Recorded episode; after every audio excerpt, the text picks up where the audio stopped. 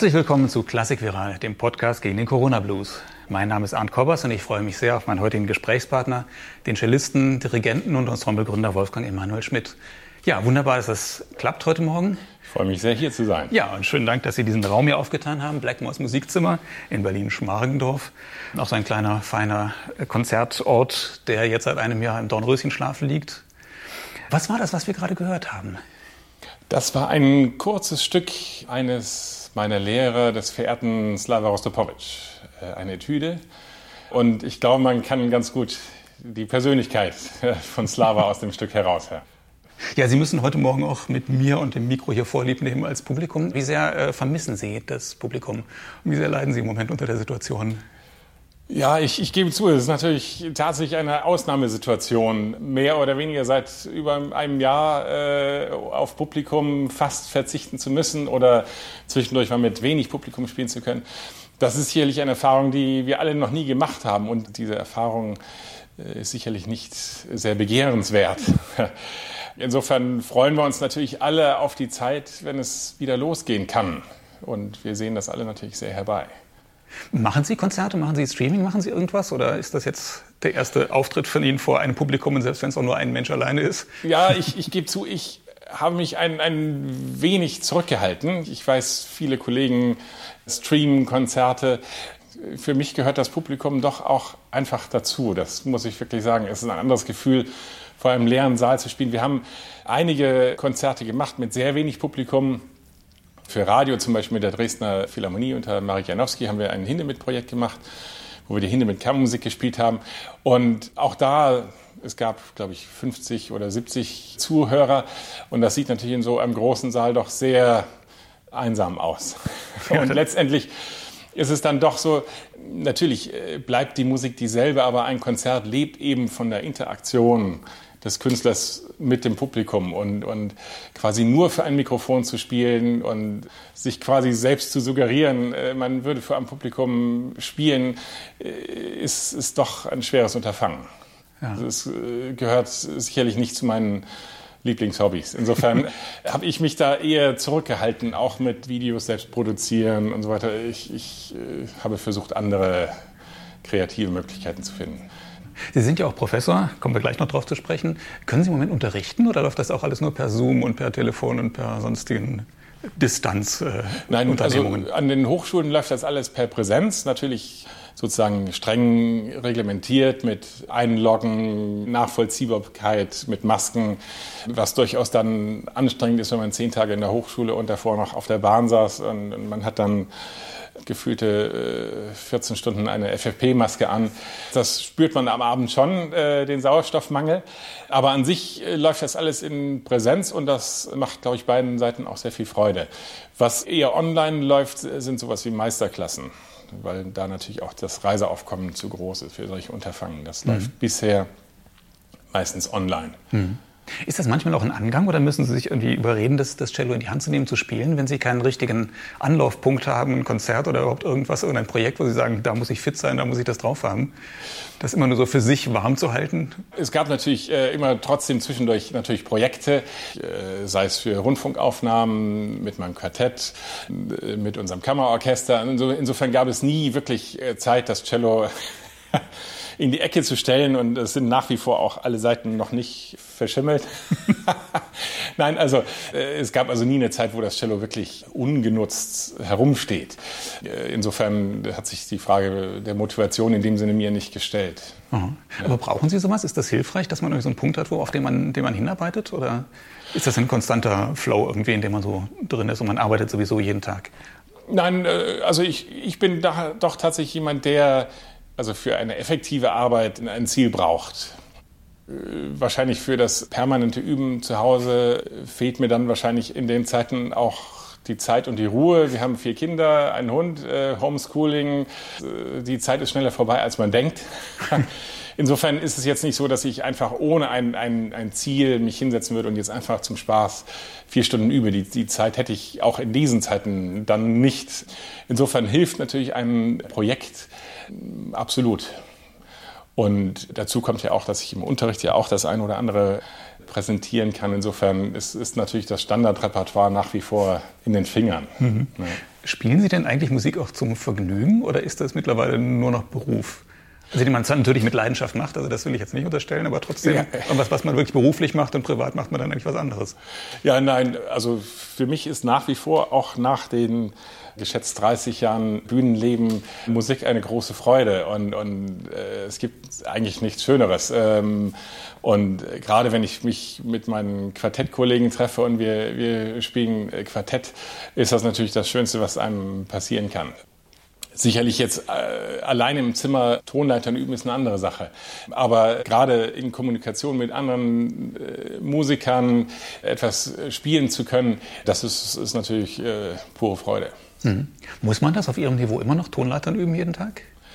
Es gibt ja Musiker, die sagen ja und es gibt Musiker, die sagen nein. Irgendwann ist es vorbei. Also mein, mein Lehrer in, in Amerika, Aldo Parisot, den ich höchst verehre, der hat tatsächlich einmal den gewagten Satz geäußert, Tonleiter spielen sei wie Fahrradfahren.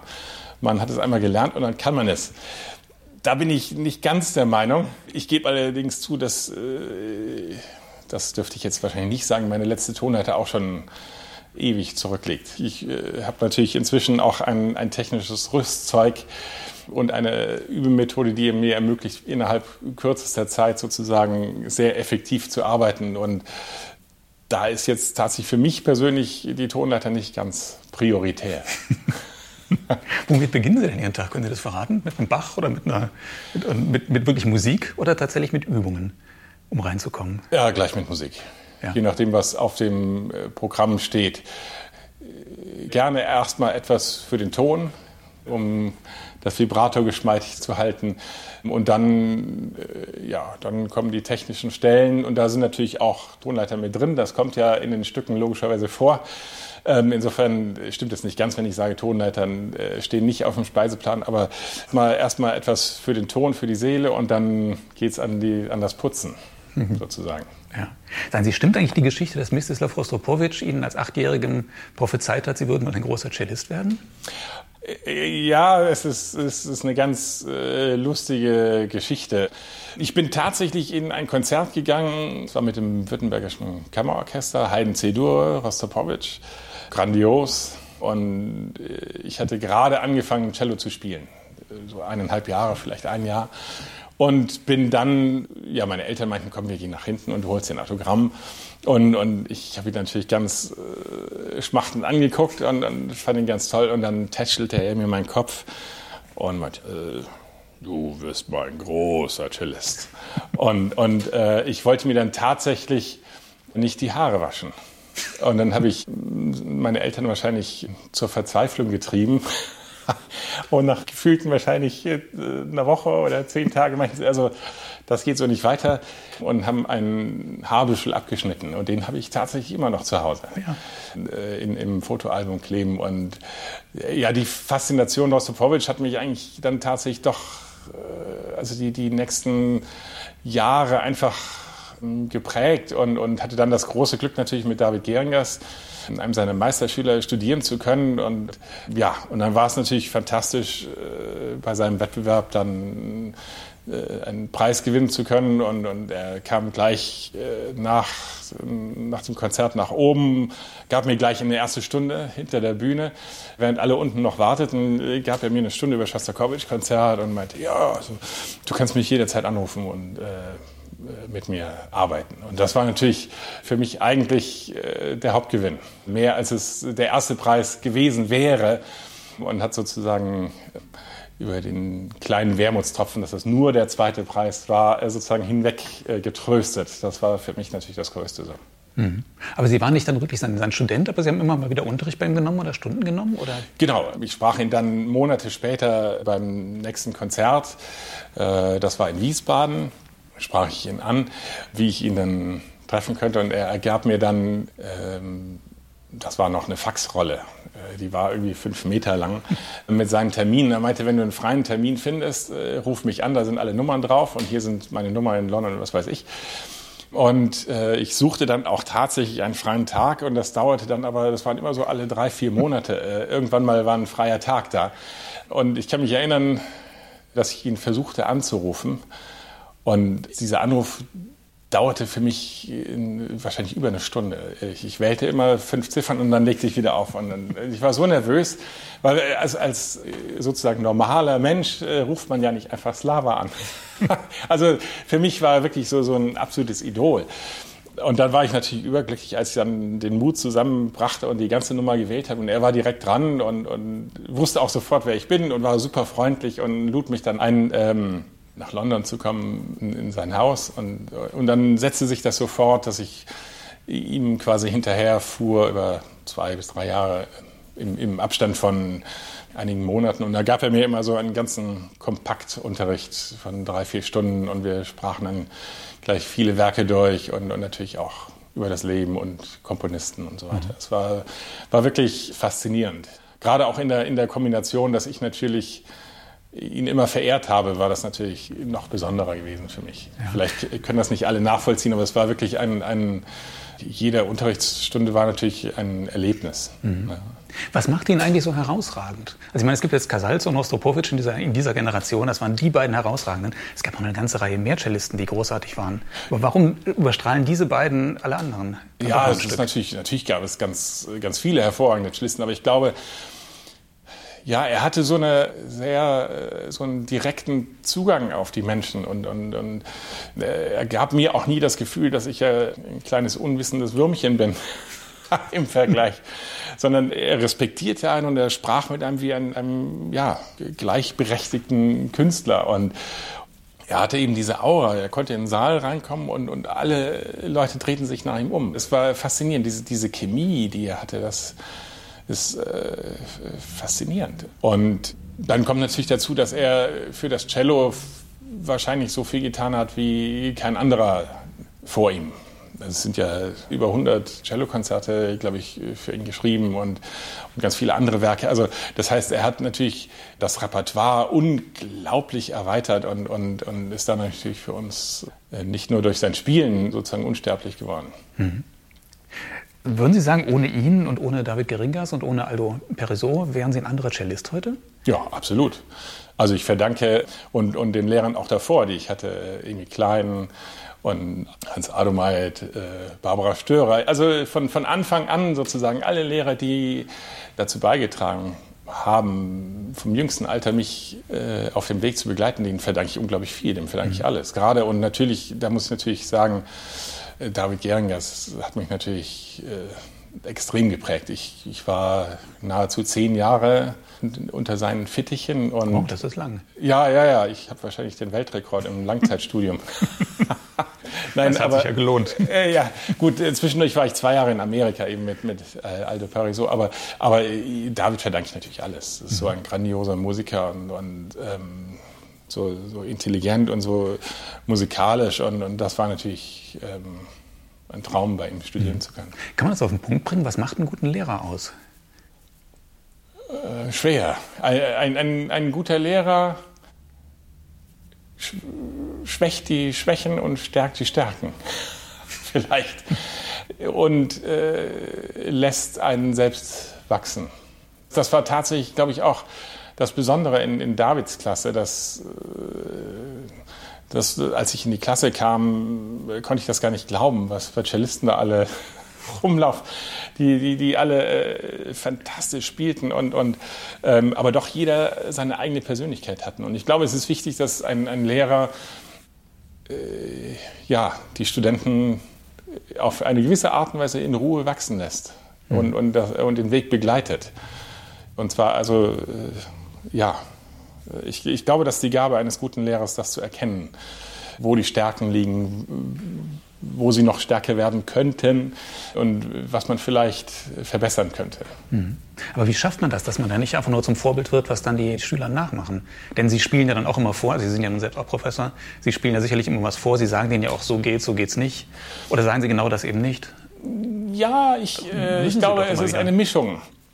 Wie so immer klaut man sich ja viel von seinen Lehrern. Ähm, also klar, während der Studienzeit natürlich sowieso. Da geht natürlich auch vieles, oder ging bei mir viel über das Nachmachen. Ich hatte sicherlich, als ich anfing, auch wirklich Nachholbedarf und war fasziniert von äh, Davids Spiel, dem, dem tollen Vibrator und, und, und, und habe da natürlich sehr viel abgeschaut.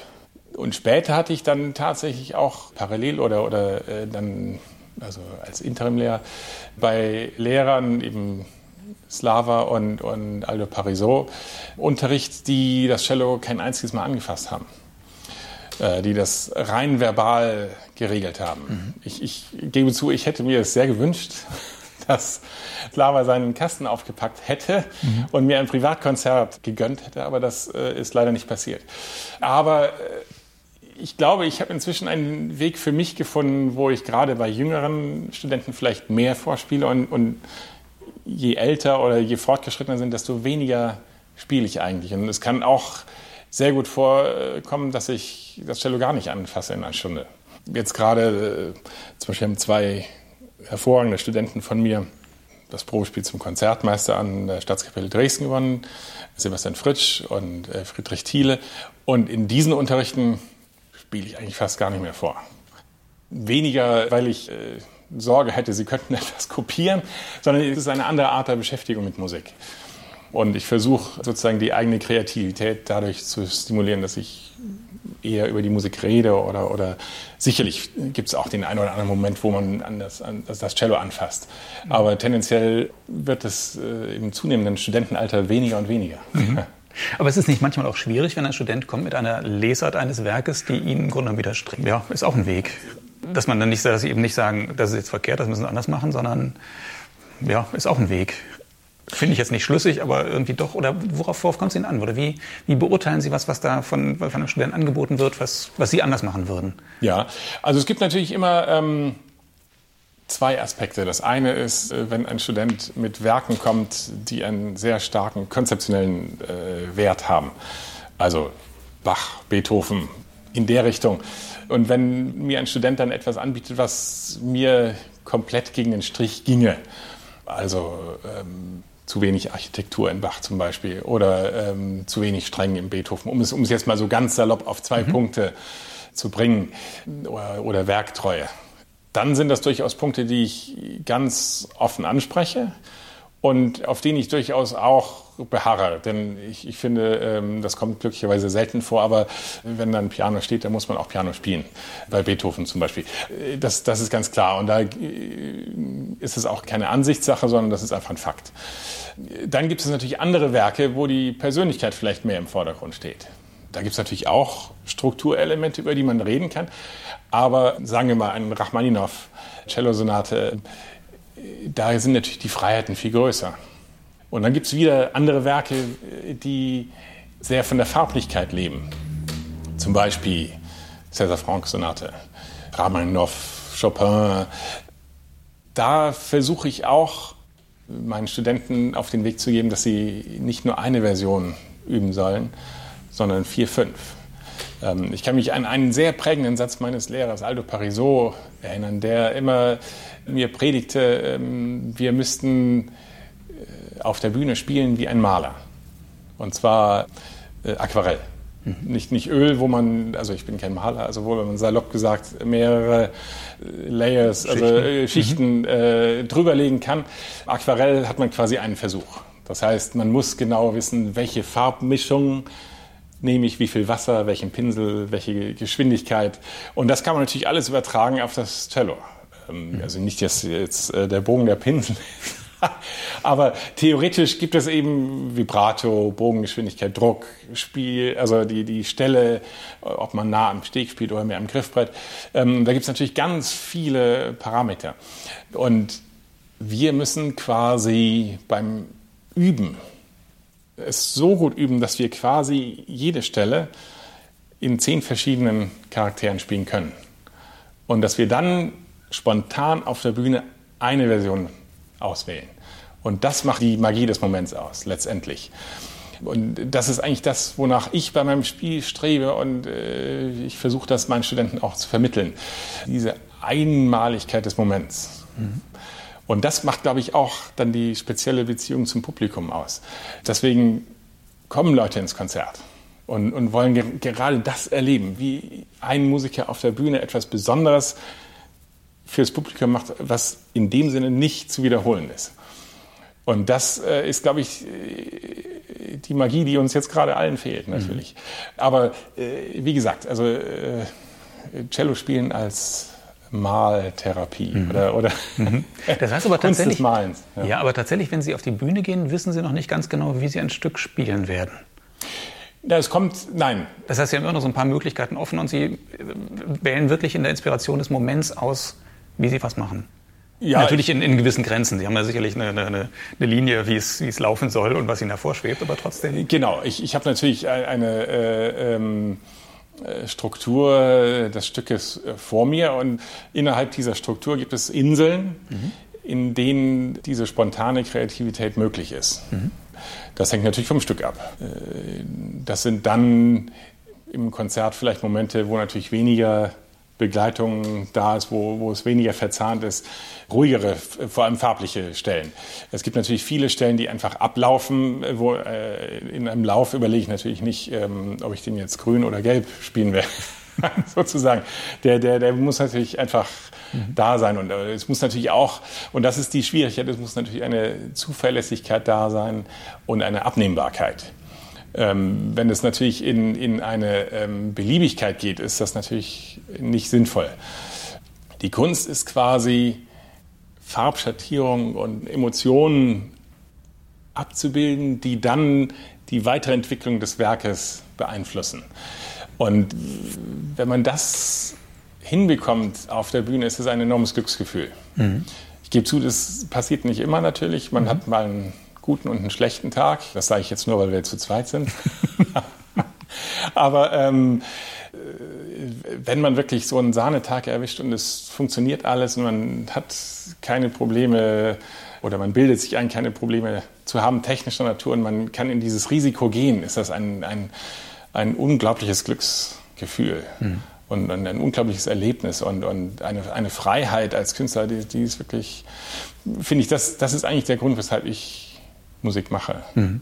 Ja, es gibt ja auch Musiker, die sagen, sie äh, arbeiten monatelang an einem Stück und überlegen, wie was perfekt ist und wie man es eigentlich am besten darstellen kann.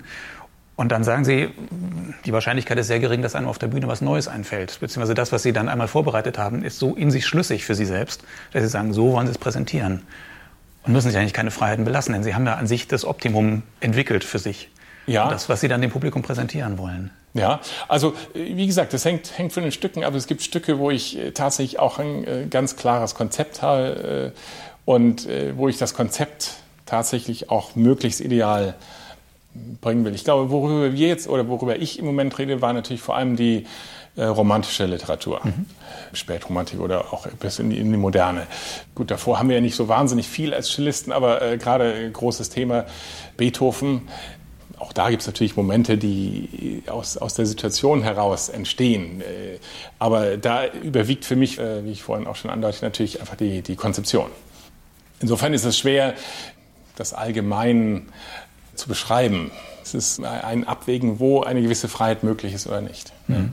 Ist das auch ein Kampf so ein bisschen gegen die Routine, wenn Sie ein Stück zu oft spielen, dass Sie, dass Sie sich da Freiheiten lassen? Thomas de Menge hat mir das mal gesagt beim, beim äh, Bach, dass er bei manchen Stellen tatsächlich andere Fingersätze nimmt und die im Moment überlegt. Er sagt, das ist ziemlich heikel, weil er da genau aufpassen muss, aber er, sagt, er braucht das, um nicht in diese Routine zu verfallen, wenn er immer dasselbe spielt. Ja, also äh, Routine ist ja immer, immer ein äh, großes Thema. Ich habe neulich, das ist auch schon wieder äh, länger her, einen Artikel gelesen, wo es um Routine ging, Vor- und Nachteile. Und, und äh, wir alle wollen nicht den Piloten haben, der äh, begeistert ist, weil er zum ersten Mal ein Flugzeug gelenkt. Oder einen Zahnarzt, der ganz aufregt, weil er zum ersten Mal einen Backenzahn Also unsere Welt lebt eigentlich, weil wir vertrauen auf Routine eigentlich. Und ich glaube, die Frage ist natürlich, ist Routine kontraproduktiv oder produktiv? Und solange Routine produktiv ist im Sinne von, ich gehe auf die Bühne, ich weiß, was ich mache, ich kann das, äh, ist sie positiv. Wenn es also für mich ein, nur ein Abrufen eines bisher Eingeübten ist, ist es mir zu wenig. Insofern glaube ich schon, dass ich auf eine gewisse Art und Weise routiniert bin mhm. auf der Bühne, aber ähm, die Stücke doch immer wieder neu mit Leben auffrischen möchte für mich. Ja. Sie haben eine Professur in Weimar, Sie sind Gastprofessor hier an der Universität der Künste in Berlin und Sie haben noch eine Professur in der Kronberg Academy. Das äh, genau. deutet ja darauf hin, dass, das, dass Sie das doch sehr gerne machen. Und Sie machen ja noch Meisterkurse darüber hinaus. Das heißt, unterrichten Sie mit Leidenschaft? Ja, das kann man wirklich so sagen. Ich mache das jetzt auch schon seit äh, fast 25 Jahren, 23 Jahre sowas in, dem, in der Gegend. Und ich glaube, ähm, wenn es mir keinen Spaß machen würde, dann würde ich es auch nicht mehr tun. ähm, nein, es ist, äh, es ist letztendlich natürlich toll. Ich habe natürlich das Glück, wirklich mit also herausragend talentierten jungen Musikern arbeiten zu können. Und da geht es eben nicht um die Niederungen, das Techniklernens sozusagen. Das habe ich auch alles in den ersten Jahren natürlich gemacht, aber inzwischen habe ich, habe ich das Glück, äh, eine gewisse Luxussituation zu haben. Und es ist natürlich einfach toll, ähm, einfach mit äh, purem Talent zu tun zu haben. Das ist ein, ist, ist ein Privileg. Mhm. Können Sie noch mal ein paar Worte sagen zu Kronberg? Das ist ja so das Mekka der Cellisten. Was, was passiert da so oder was macht das so besonders? Ja, die Kronberg Akademie ist natürlich ähm, in dem Sinne ein ganz, ganz besonderes Institut, als dass äh, sich dort herausragende Talente äh, tummeln auf allen Instrumenten. Und ähm, ich glaube, besonders ist dort ist auch dieses Interdisziplinäre. Also es kommen zum Beispiel Pianist Andras Schiff äh, kommt unterrichtet un, unsere Cellisten und, und es geht um eine vielleicht eine andere Art des Lernens, um eine Art des Lernens, die über das reine Instrumentale hinausgeht. Dort findet natürlich unter den Studenten unglaublich, unglaublich Kernmusik statt mit äh, höchstem Niveau. Und alle Studenten, ähm, ja, wie soll man sagen, die, die pushen sich sozusagen gegenseitig. Ich habe das damals eben in der Klasse von David Geringer selbst erfahren, wie das ist, wenn man im Nebenzimmer jemand hört, wo man sich wünscht, doch auch so gut spielen zu können wie der. Und dann hört man auf der anderen Seite jemand, der spielt ganz tolles Staccato. Und dann äh, es also, egal ob das technisch, musikalisch, äh, also es ist, ähm, äh, war für mich eine große Inspiration. Und ich glaube, das ist dort in Kronberg auch der Fall. Und deshalb hat sich ja die Kronberg Akademie über die Jahre hinaus zu diesem Exzellenzinstitut entwickelt.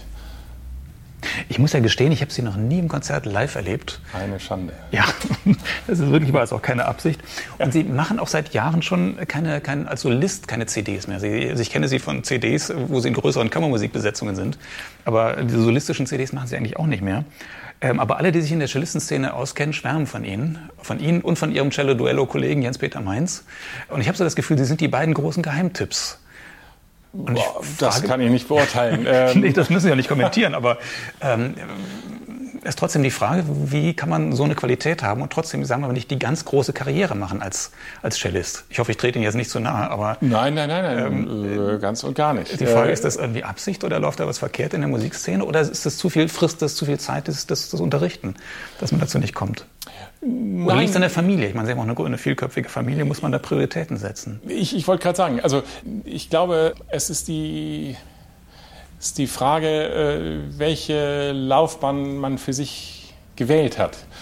Und äh, bei mir ist es letztendlich so gekommen, dass ich eine unglaublich breit gefächerte Karriere habe sozusagen. Also äh, ich spiele als Solist, Kammermusiker, Quartett, ich dirigiere, ich bin Chefdirigent von Metamorphosen Berlin. Darüber hinaus bearbeite ich sehr viel, aber mit Hähnle zusammen für Ausgaben, unterrichte. Ähm, und, und äh, das sind natürlich, äh, ja, ich weiß nicht, was waren das jetzt, sieben, acht Beine sozusagen oder Standbeine. Also ich bin sehr glücklich äh, mit der Laufbahn, die ich eingeschlagen habe. Und, und das Wichtigste natürlich ist für mich die Familie.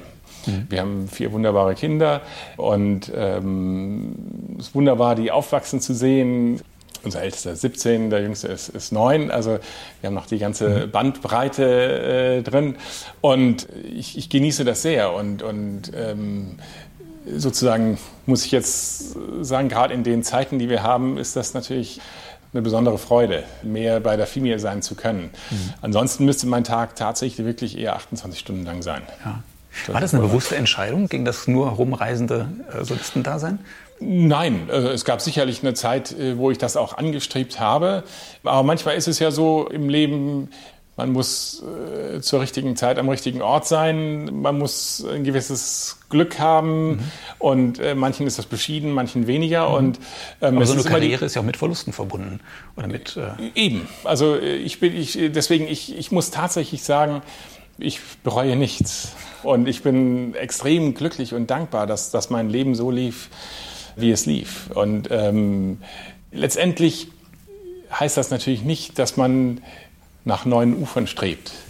Äh, sonst hätte ich wahrscheinlich vor zehn Jahren nicht angefangen, das Dirigieren zu intensivieren. Also es gibt schon natürlich immer, immer neue Ideen und neue ähm, ja, Fantasien, was man erreichen möchte. Also es ist ja nicht so, äh, dass ich mich jetzt äh, zur Ruhe setze. ich, ich sehe das jetzt nicht als Manko, nicht permanent äh, durch die Welt reisen zu müssen, nur mit Cello-Repertoire. Ähm, mir gefällt eigentlich die Vielseitigkeit sehr gut. In einigen Monaten, Sie hatten im August, glaube ich, ne, erscheint die nächste CD. Genau. Ihres Ensembles Metamorphosen. Die dritte CD mittlerweile. Genau. Bei Sony, kann man vielleicht noch dazu sagen, mit dem großen Label Sony. Was ist das für ein Ensemble? Warum haben Sie das gegründet und was machen Sie da? Ja, es ist ein, äh, von der Basis her sozusagen ein Streicherensemble, wo wobei wir auch Sachen mit Bläser machen, aber äh, vom Gründungsgedanken her waren wir ein Streicherensemble, basierend natürlich auf dem Titel Strauß Metamorphosen. Äh, da kann man die Streicherbasis schon ablesen im Titel sozusagen. Und ja, über die Jahre haben wir das intensiviert, haben jetzt, wie gesagt, die dritte CD mit englischen Werken Elgar, Britton, Warlock äh, und Jenkins und, und, und, neun Stücken, die ich für Cello und Streicher bearbeitet habe, von Elgar, aufgenommen für Sony Classical und, und, haben eigene Reihen jetzt in Berlin. Wir spielen in Hamburg in der Elbphilharmonie. Und, und äh, das ist ein wunderbares Projekt äh, mit herausragenden Musikern wirklich in den Reihen. Und, und das ist wirklich eine große äh, Freude, das zusammen mit meiner Frau Indira Koch leiten zu können. Mhm. Dirigieren Sie oder, oder, leiten Sie das vom Cello-Pult aus? Da dirigiere ich tatsächlich. Mhm. Ja. Ich, ich, weiß, dass andere Kollegen das machen und ähm, das funktioniert auch sehr gut, aber für mich selbst würde es nicht funktionieren, ein äh, Kammerorchester vom Cello auszuleiten. Einfach, äh, also ganz banal gesagt, weil die erste Geige natürlich einfach viel mehr zu spielen hat. Meistens die Themen und, und wir oft äh, natürlich eine Bassfunktion haben. Und da ist es ein bisschen komisch, wenn man sich als Cellist dann, also für, für mich persönlich äh, ist das keine Option, vom Cello das auszuleiten. Insofern äh, lege ich mein Cello da sehr gerne zur Seite und nehme ein kleineres Werkzeug ja. zur Hand. Was ist denn das Faszinierende daran? Oder was macht es faszinierender zu dirigieren, als Cello zu spielen? Na, die Faszination des Dirigierens ist natürlich, dass man noch mehr als beim Cello natürlich für die Konzeption des gesamten Werks zuständig ist. Also gerade wenn man Spaß an Struktur hat und das mit dem Spaß an Farblichkeit verbindet, ist es ein unglaublich breites Feld, das man bedienen kann als Dirigent. Mhm. Und zwar nicht nur mit Streichern, sondern auch mit großem Orchester. Also also ich erinnere mich mit, mit Freude an eine Tchaikovsky 5 oder, oder sowas mit richtig großem Orchester. Äh, das, das ist natürlich herausragend. Mhm. Muss, muss ich ganz ehrlich zugeben. Ich kenne viele Kollegen, die zu mir sagen, oh, das wäre nichts für mich und, und so. Aber für, für mich ist das, ist das pure Freude. Mhm. Also ich, ich genieße das sehr und freue mich auch schon auf die nächsten Projekte, sowohl mit dem Kammerorchester, wo wir jetzt Pläne gemacht haben, wieder anzufangen sozusagen, aber auch bei Sinfonieorchestern, wo ich zu Gast bin als, als Dirigent. Das äh, mhm. sind sicherlich äh, die Highlights. Mhm. Kommt man da leicht an Aufträge oder an Engagements als sozusagen Quereinsteiger oder wird man da doch ein bisschen komisch angeguckt? Sie sind ja eigentlich Cellist und sind ja in der Cellistenschublade. Ja, ja, ja, genau, genau, ganz, ganz schlimm. Ja, ich weiß, es gibt natürlich äh, viele Leute, die sagen, Dirigieren ist, ist eine klassische Cellistenkrankheit, äh, weil viele Cellisten den Weg gegangen sind ja, ich, ich muss sagen, ich, ich freue mich eben, dass ich jetzt inzwischen auch des Öfteren von Orchestern angefragt werde, zu dirigieren, ohne selbst auch Cello zu spielen. Mhm. Also es gibt natürlich viele Momente, wo ich als Solist auch wirke, also Play und Conduct sozusagen. Mhm. Aber äh, in, inzwischen kommen eben auch oft die Anfragen, äh, ohne Cello anzureisen. Mhm. Ähm, insofern denke ich, äh, ja, hat man es akzeptiert, dass ich auch Cellist bin. Mhm.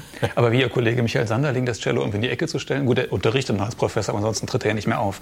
Das wäre keine Option für Sie oder kann das auch noch kommen, dass Sie nur noch Also im Augenblick ist das keine Option für mich tatsächlich und ich finde auch gerade, dass die Mischung aus Spielen und Dirigieren in einem Konzert eigentlich auch eine ganz tolle Sache ist und die, die das Publikum auch sehr mag. Insofern finde ich das eigentlich im Moment eher inspirierend und faszinierend für mich, äh, das machen zu können, beide zu kombinieren.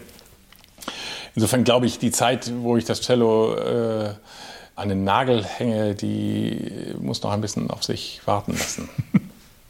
Es gibt so viel großartige Musik in der Welt und es gibt so ein breites Repertoire. Ich frage mal ganz platt, warum braucht die Welt noch Arrangements für Streichorchester? Ja, so, so breit ist das Repertoire ja auch dann wieder nicht für Cello mit, mit Streichern. Wir haben theoretisch die Heidenkonzerte Boccherini, also die, die, die Klassik vor Klassik. Aber dann gibt es ja nicht so wahnsinnig viel in der Romantik. Klar, es gibt ein paar herausragende Werke, ähm, aber, aber ähm, meistens sind immer Bläser mit dabei. Also das ist der, der eine Aspekt, äh, dass ich sehr gerne das Repertoire erweitere. Zum anderen gebe ich zu, habe ich äh, ein, ein Fable dafür, Werke umzusetzen oder umzuschreiben für Cello. Und das ist, kommt vielleicht aus einer etwas älteren Tradition. Man hat das ja früher sehr gerne gemacht. Piatigorowski gibt es ganz tolle Bearbeitung. Und, und ähm, in den letzten Jahren ist das eigentlich immer weniger der Fall gewesen. Und irgendwie haben mir diese kleinen Miniaturen immer sehr gefallen, weil es doch äh, eine enorm hohe Kunst sind. Sowohl des Komponisten, innerhalb von zwei, drei Minuten, vier Minuten maximal, einen ganzen Kosmos an, an Emotionen äh, darzustellen, aber eben auch als äh, Bearbeiter und Interpret. Als Bearbeiter muss man eben mit der Bearbeitung versuchen, eine gewisse Farblichkeit umzusetzen auf Streicher. Meistens sind es ja Werke mit Klavier. Und äh, ein Streicherkammerorchester hat ja ein, eine andere Möglichkeit. Vor- und Nachteile. Und da muss man dann kreativ werden und, und, Möglichkeiten suchen. Und das ist auch eine Art der Interpretation. Und dann natürlich als Spieler sind gerade so kleine Delikatessen natürlich äh, hervorragend. Also gerade da kommt eben die Magie des Moments wirklich zum Zuge, die ich vorhin erwähnte. Also diese spontane Kreativität, dieses Ausleben äh, sämtlicher Freiheiten, Rubati, Farbwechsel. Ich, ich bezeichne so, so kleine Stücke immer wie äh, Bilder von Monet. Also ich weiß jetzt nicht aus dem Stand, wie viele äh, japanische Brücken er gemalt hat. Ich glaube, es sind über 20. Aber jedes Bild hat quasi dasselbe Motiv, aber hat ein anderes Innenleben. Mhm. Und das ist genau äh, das, worum es geht. Also es sind ähm, klingende Stillleben. Ja, und, und, insofern habe ich äh, doch eine sehr starke Liebe zu diesen kleinen Stücken und, und es macht mir große Freude, das sowohl zu bearbeiten als eben auch selbst zu spielen. Mhm. Das ist jetzt die dritte CD mit dem Ensemble Metamorphosen, die rauskommt. Die erste war ja Dvorak und Zug, tschechische Musik. Dann kam Tchaikovsky, russische Musik. Jetzt kommt englische Musik. Haben Sie vor, ganz Europa abzugrasen, musikalisch? Ja, mal sehen, wohin uns, wohin uns die Reise führt.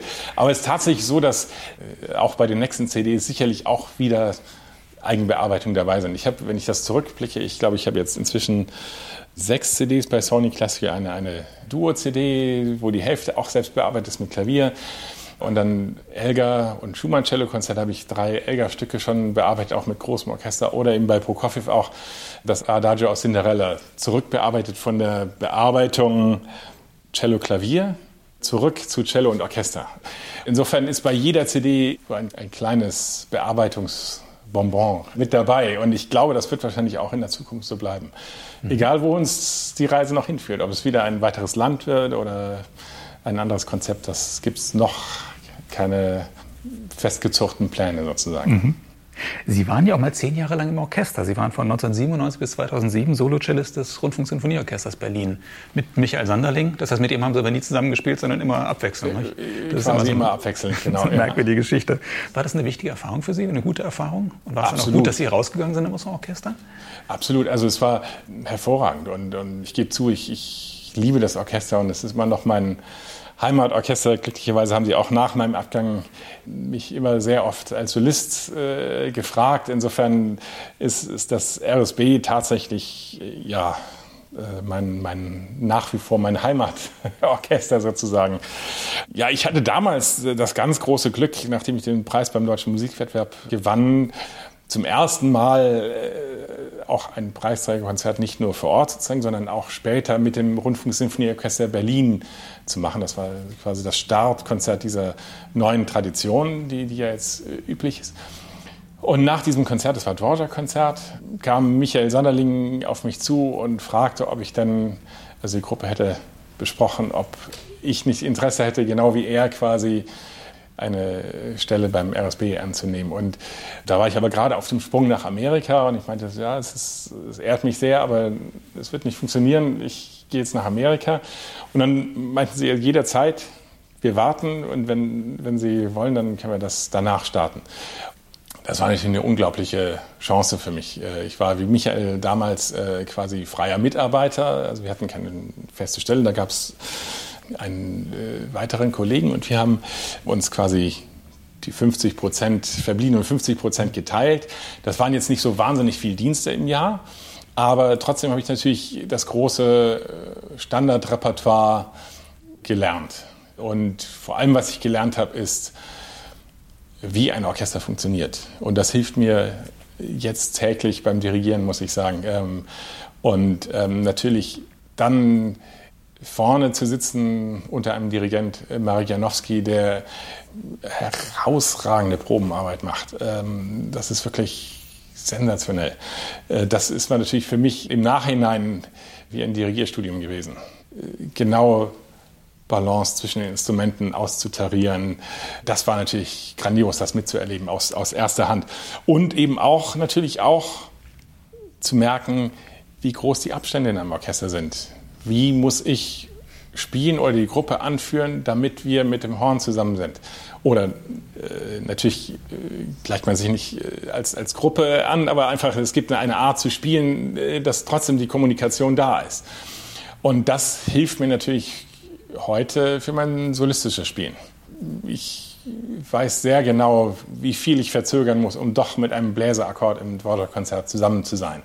Und das ist natürlich eine Erfahrung, die ich ohne meine Orchestertätigkeit wahrscheinlich nicht hätte sammeln können, weil äh, man natürlich, auch wenn man natürlich vielleicht viel mit Orchester spielt, dennoch diesen direkten Zugriff weniger hat. Man probt einmal und dann hat es das Konzert oder zwei, zwei Proben Konzert und das war's. Aber äh, natürlich die, diese sozusagen Routine zu haben, äh, täglich äh, diese Probleme zu lösen, ist natürlich äh, ein hohes Erfahrungsgut letztendlich.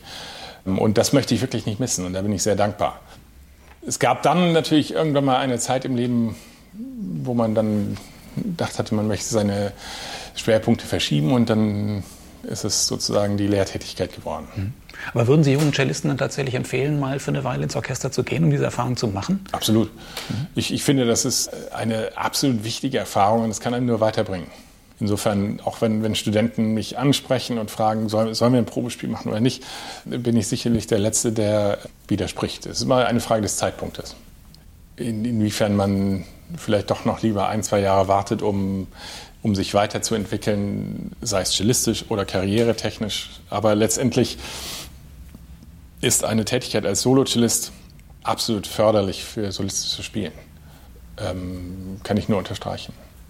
Sie haben 1991 mit Ihrem Kollegen Jens-Peter Mainz eine sehr ungewöhnliche Besetzung äh, gegründet, ein Duo, das Cello Duello.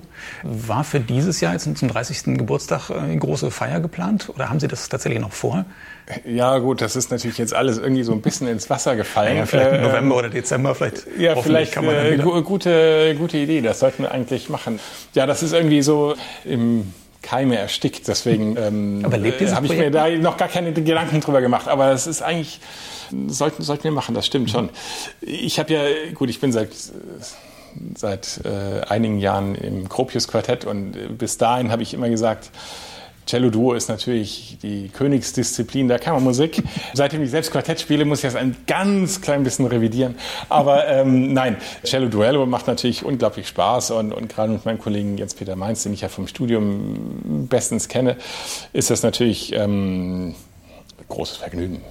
Und das Projekt lebt auch noch. Also Sie spielen tatsächlich immer noch. Ja, ja, ja, ja. Wir, wir spielen. Mhm. Äh, wir wären jetzt gerade, also letztes Jahr war das äh, beim Piatigorski Festival wieder gewesen. Und äh, ja, das wurde natürlich dann Corona-bedingt abgesagt und seitdem ist natürlich alles in, im Ruhemodus sozusagen. Aber äh, es gibt uns nach wie vor. Und nach Corona werden wir wieder auferstehen. Mhm. Und letzter Punkt, das Streichquartett. Das heißt doch immer so, das kann man nicht nebenbei machen. Ja, also ich glaube, es kommt auf die Besetzung drauf an. Wir haben das Glück wirklich, wir verstehen uns bestens. Das liegt vielleicht auch an der Tatsache, dass wir zwei Ehepaare sind. Aber wir haben, sind auch musikalisch auf einer Wellenlinie. Also wir haben eine sehr individuelles äh, Spielen. Und ich denke, bei einem Quartett gibt es zwei Möglichkeiten. Das ist, eine ist natürlich das jahrelange Training, das Zusammenwachsen als ein, ein Organismus sozusagen. Das werden wir vermutlich zeitlich bedingt schwerer schaffen. Zumindest nicht auf die Schnelle. Nein, aber dann gibt es natürlich Ensembles, die tatsächlich auch von der ja, der, der persönlichen Zusammensetzung leben. Natürlich ist das mit unglaublich viel Arbeit äh, verbunden, äh, dass man trotzdem natürlich zusammenwächst. Aber ich glaube, die, diese, diese Vereinigung von vier starken Persönlichkeiten, die, die sich gegenseitig beeinflussen und äh, befördern und, und begeistern, das kann eben auch ein ganz tolles Quartettkonzept sein. Und ich wage zu behaupten, dass das bei uns ganz gut aufgeht. Wir haben jetzt einige Projekte gemacht, äh, ein Quartett, das George Alexander Albrecht für uns geschrieben hat, aufgenommen für Deutschlandradio und das kombiniert mit Fasisei Quartett. Und das lustigerweise Divorce heißt, also Scheidung, äh, sind wir eigentlich nicht für qualifiziert, aber Im täglichen Leben zumindest. Nein, aber äh, das sind äh, wahnsinnig beeindruckende Werke, ganz, ganz unterschiedliche Art und das, das macht uns große Freude. Und ich denke, das kann sehr gut funktionieren mit, mit Quartett. Also äh, es muss nicht der 24-7-Job sein, mhm. rund um die Uhr. Es gibt sicherlich auch andere Quartettkonzepte und da gibt es ja auch hervorragende andere Beispiele, die das äh, auf ähnliche Art und Weise machen.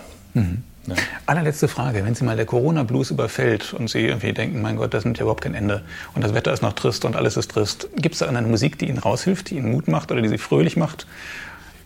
Ja, äh, das ist dann meistens Musik, die meine Kinder spielen.